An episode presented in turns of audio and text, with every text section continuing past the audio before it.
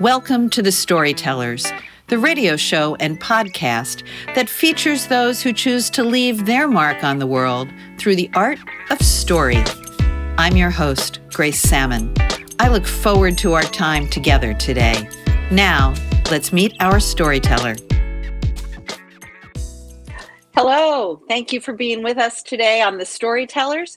Meredith R. Stoddard writes folklore-inspired fiction from her she shed in Virginia. She studied literature and folklore at the University of North Carolina at Chapel Hill. Prior to that, she was a corporate trainer and an instructional designer. Her love of storytelling was earned right at her grandmother's kitchen table, where stories were told for years and years. She also advocates for the use of traditional fibers and also the Scottish Gaelic language. Meredith Stoddard, thank you for joining me at the microphone today. Thanks so much for having me, Grace. I love your show. I'm excited. Well, thank you. And we're going to talk about so many things. But one of the things I wanted to start with is really our path to publishing and how publishing has changed so much in the last 18 months. You and I, full disclosure, you and I have never met. Not in person now. Yeah. We've never met in real life. We have never, this is actually our first one-on-one conversation. Mm-hmm. Yet, we've been working together for almost a year on the Instagram and Facebook groups, Bookish Road Trip, where we collaborate constantly. Very true.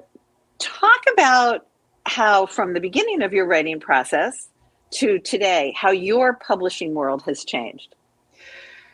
Well, that's a great question. I mean, when I first started writing The River Maiden, the first book in my series in 1999, the year I got married.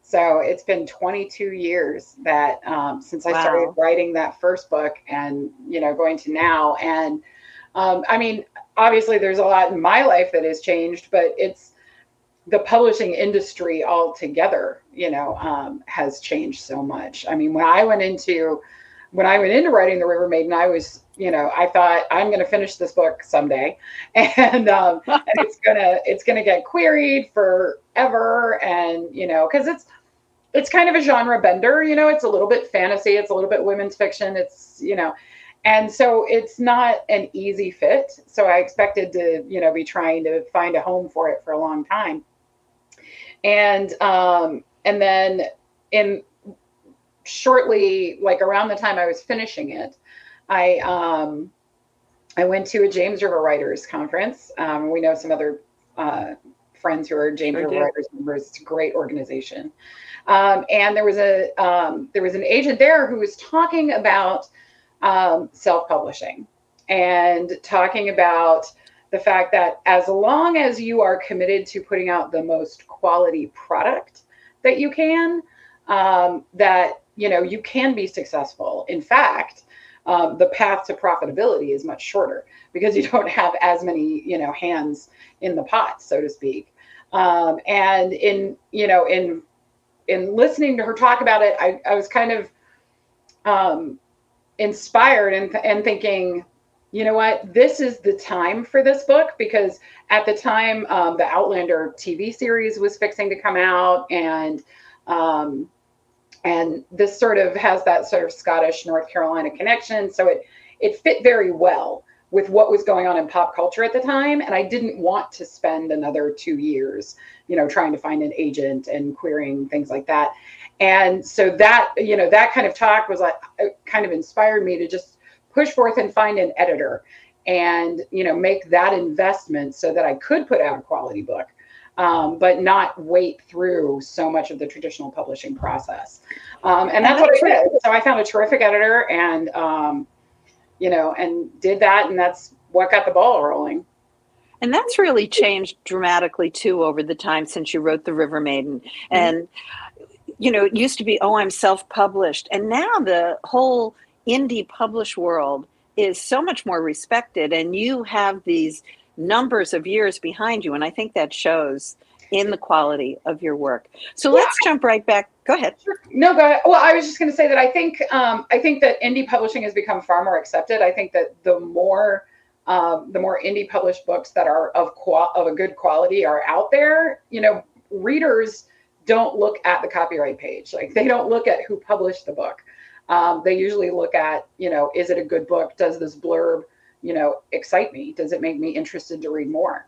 And nobody ever asks us who our publisher are. You know, maybe in our author circles, we'll say, oh, you know, how does that work for you? Do you like your publisher? But nobody else has ever asked me It's been an interview or whatever. It just doesn't come up. So I agree with you. But now let's jump right into The River Maiden. Okay. In our exchange, in preparation for today, I said, where would you like to start? Because we are going to talk about your series. But I think you said something along the lines, if they read The River Maiden, they're going to be hooked. And I was hooked. Oh, good. Totally. And you talked about genres. And it's not normally a genre I would navigate to. Yes, the women's fiction. Yes, historical.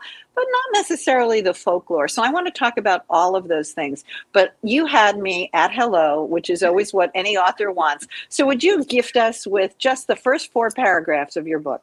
Absolutely. I, especially with the first 3 books, I like to start with kind of a little intro sort of thoughts. And this is the beginning of The River Maiden. Morag McAlpin died when she was 6 years old, although death can be a relative term. It's sprinkled throughout our everyday language like so much cinnamon on top of our morning coffee. When we're excited, we say, I could just die. We get mortified when we're embarrassed. When kids know they're in trouble, they say, my parents are going to kill me. And of course, there is the petit mort of sexual satisfaction. Our pop culture is full of sentient ghosts, vampires, and zombies who interact with the world even after death. Our most prominent religions are based on what happens after we die. Hindus and Buddhists espouse reincarnation. Islam promises a heaven of gardens with rivers running through it. Mormons even allow you to convert relatives after they've died. Christianity is based on the idea that death is only a temporary condition. And like Jesus, believers will all be resurrected when the rapture comes.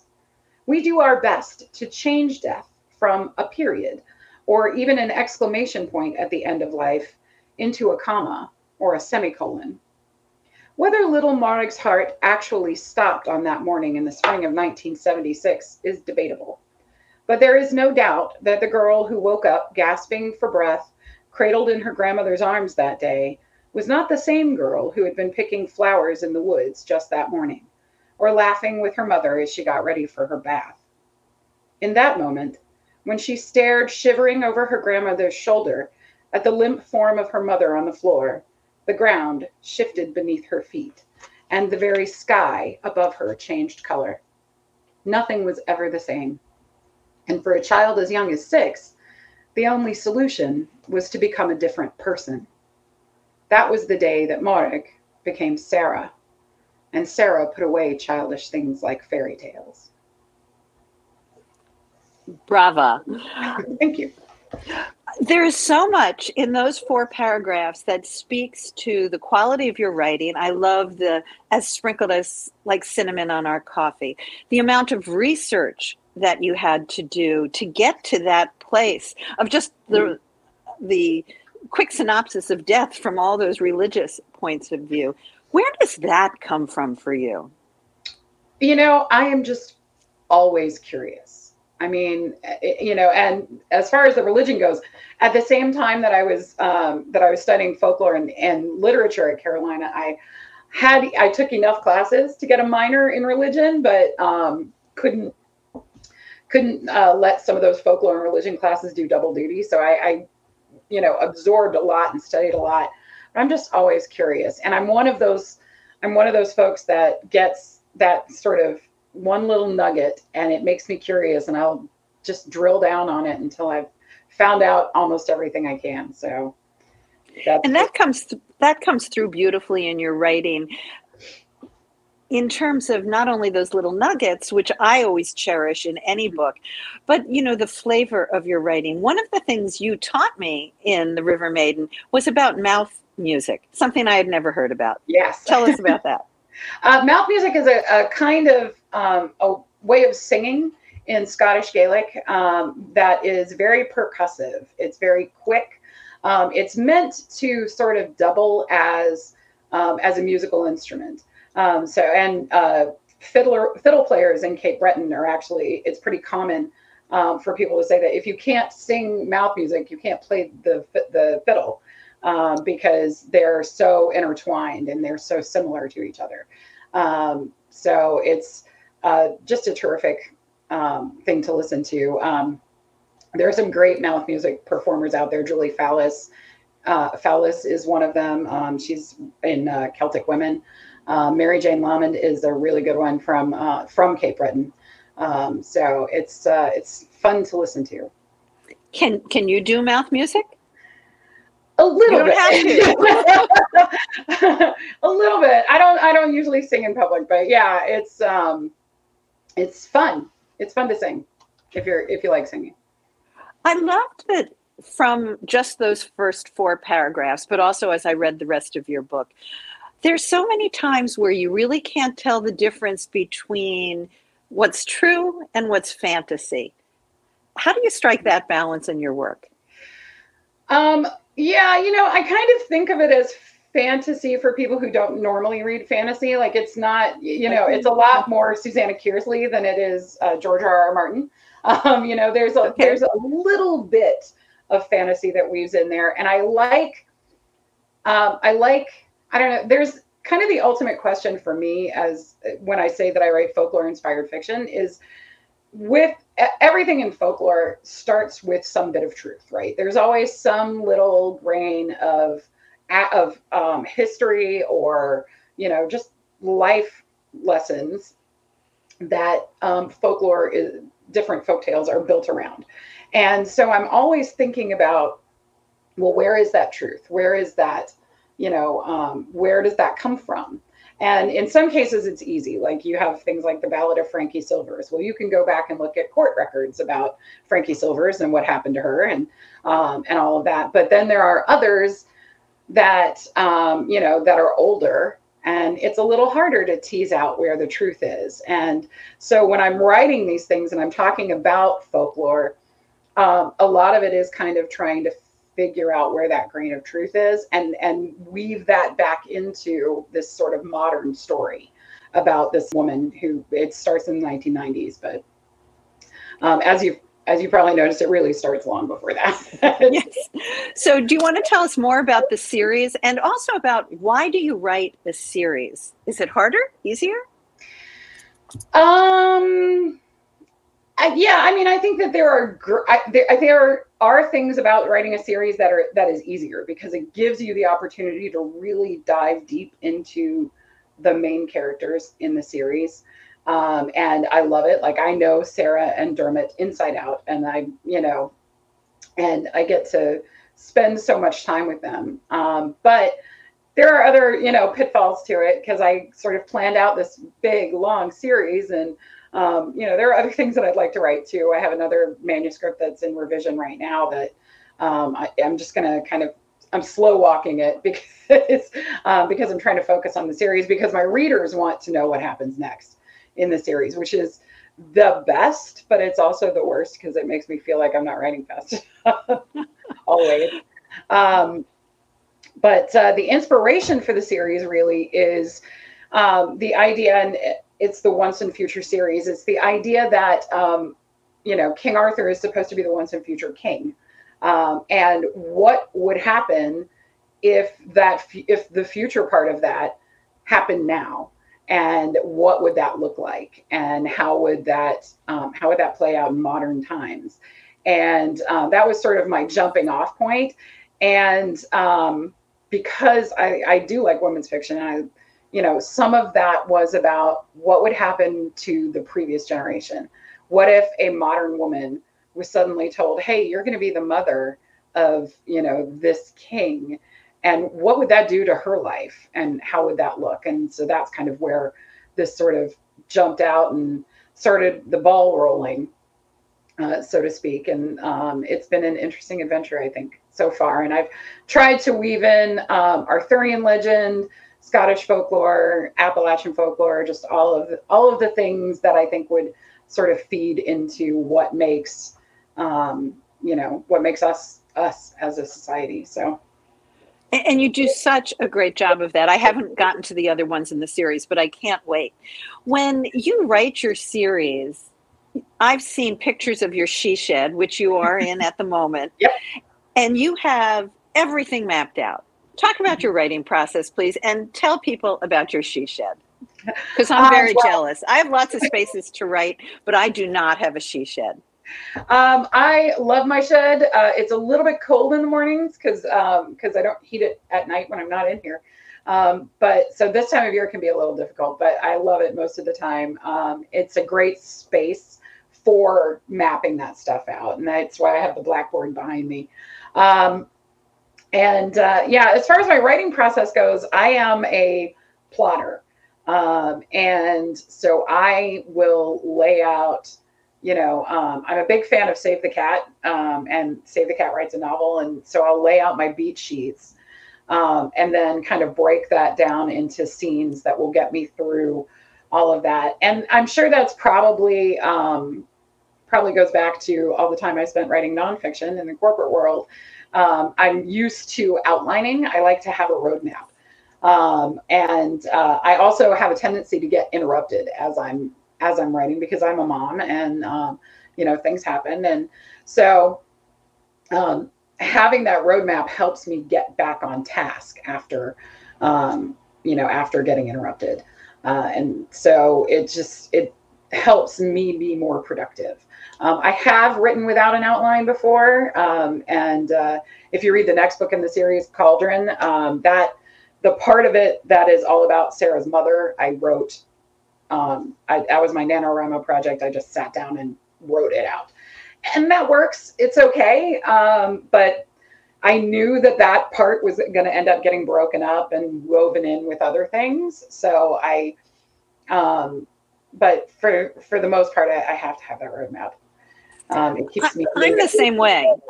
I need to, in education circles, we talk about starting with the end in mind. We have to know where we're going to be, or we're not going to get there.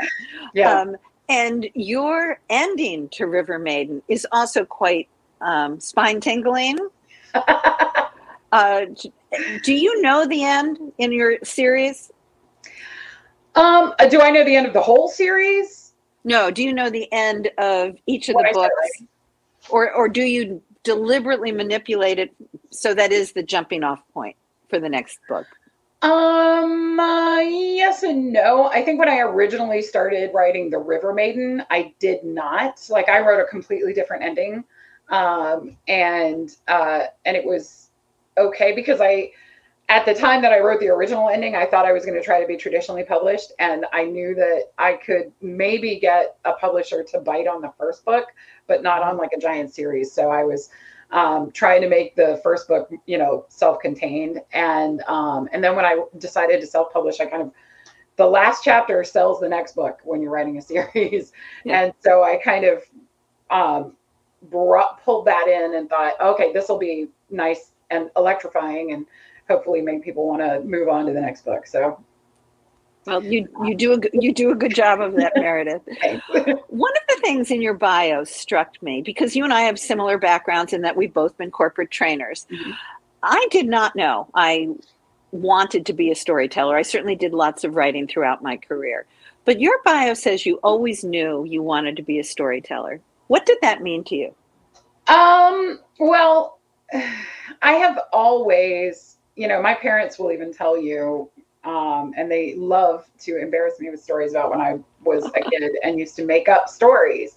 Like, mm-hmm. I would make up and act out whole, stories and lives and things when I was younger, even before I, knew how to read. And so I've kind of always had that. And when I was young, I spent so much time. My grandmother is kind of the memory keeper of our family, and we're a pretty big family in a pretty small town in North Carolina. So she knows kind of everybody and, taught most of them in Sunday school, and and loves to tell stories. And so I spent years and years and years, like during the summer, my folks would just pack my brother and I off to my grandparents' house for 2 weeks as soon as school got out. and because I'm sure they needed a break. Good plan on your parents' part, yes. Yeah, and you know, we would spend the summers just listening to them and talking about it, and she would tell me all the old family legends from, you know, generations back, and stories about, you know, people in the town and stuff like that. So it was, I just got used to living like that and thinking about it and trying to see the lessons in all of those. So even when I was a corporate trainer, and I'm sure this has probably been your experience as well, some of the most effective classes are the ones where you're taking them through a narrative process, you know, like, this is the task I'm trying to teach you. I'm going to tell you this story that's going to get you through this task. And that helps implant those, you know, that new knowledge in people's minds. So I find it very valuable. And marketers will tell you the same thing. You know, if you can get people hooked on a story, then, you know, that's going to make them more attached to what you're trying to do, whatever that is. So you've also brought in not only your corporate knowledge of writing and getting across the message, but also the marketing of it. Yes. Well, I trained salespeople predominantly when I was a corporate trainer. So, that's definitely part of it. And I find also that the project management aspect of, you know, I mean, I used to create whole new hire curriculums when I was training, and that whole, you know, the management of getting all of the information and gathering it and editing it and, you know, going from start to actually teaching classes was something that, you know, I got used to, and that's carried over because I'll have dates every time I sit down to write a book. Now, I don't always stick to these deadlines, but I always give myself deadlines, like, this is the milestone that I should be at on this date, and, you know, so on. Doesn't always work that way because life happens. But you've answered one of my big questions, because you are one of the hardest working and most prolific authors that I've had the opportunity to meet. And I guess the answer is time management, because I don't know how you do all that you do. You manage the Instagram account for Bookish Road Trip. You're very active on your own. Mm-hmm. You're in a variety. Talk to us just for a minute before we begin to close. I'd love to hear a little bit more about your fiber arts, because you are the only person I know who owns a spinning wheel, and maybe more than one. Well, my the same grandmother who sparked my love of storytelling, my grandfather was a weaver.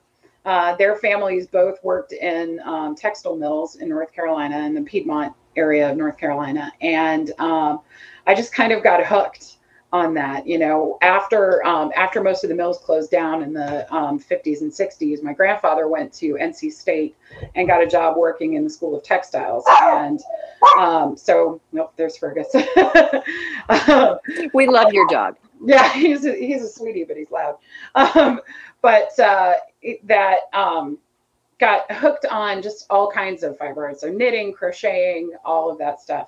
And I love spinning my own yarn. And and my grandfather, when he was at State, he used to teach people how to use the spinners and spin yarn. And he would bring that excess home, which we would all sort of share around the family, because we're all crocheters or knitters or whatever. And so I still have yarn that my grandfather and students at NC State spun, you know, ages ago.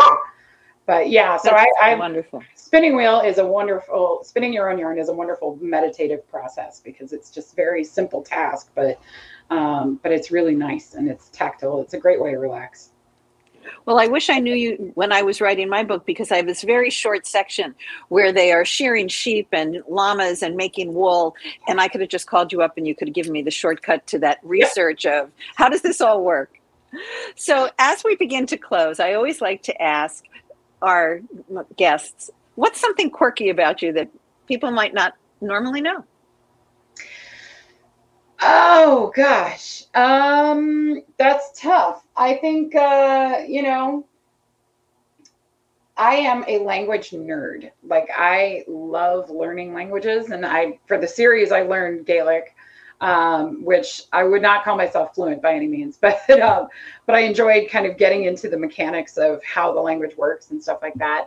And I have a hard time on Duolingo keeping up with all the different languages that I have, because I have, you know, Scottish, Gaelic, and Irish, and Welsh, and, you know, Spanish, which I have, you know, been studying for years and years. So it's just, yeah, that's the thing. I'm a nerd for language. That's great. And I love that app, Duolingo. I use it myself. Yeah. So I wanted to just make sure people know where to find you. I know. Tell us about where they can find you and follow you, because you're a delight. meredithestoddard.com is my website. And of course, as you mentioned, I'm always on Instagram at mrstoddard, and Twitter also at m_r_stoddard. And yeah, I love talking with folks. So if folks read my any of my books, and by the way, The River Maiden is only 99 cents at most ebook retailers, so folks can pick it up anytime. But yeah, anybody who wants to read it and wants to talk, I'm always happy to interact with readers. Well, Meredith, thank you for being such a great storyteller. This has been an episode of The Storytellers, copyrighted by Authors on the Air, Global Radio Network, and Grace Salmon. Thanks for listening. Thanks, Grace. It's been lovely. That concludes this episode of The Storytellers. I'm so glad you could be part of the story today. I hope you share the stories, tell your own, and come back for another episode, because when our stories are told, everything changes. I'm Grace Salmon.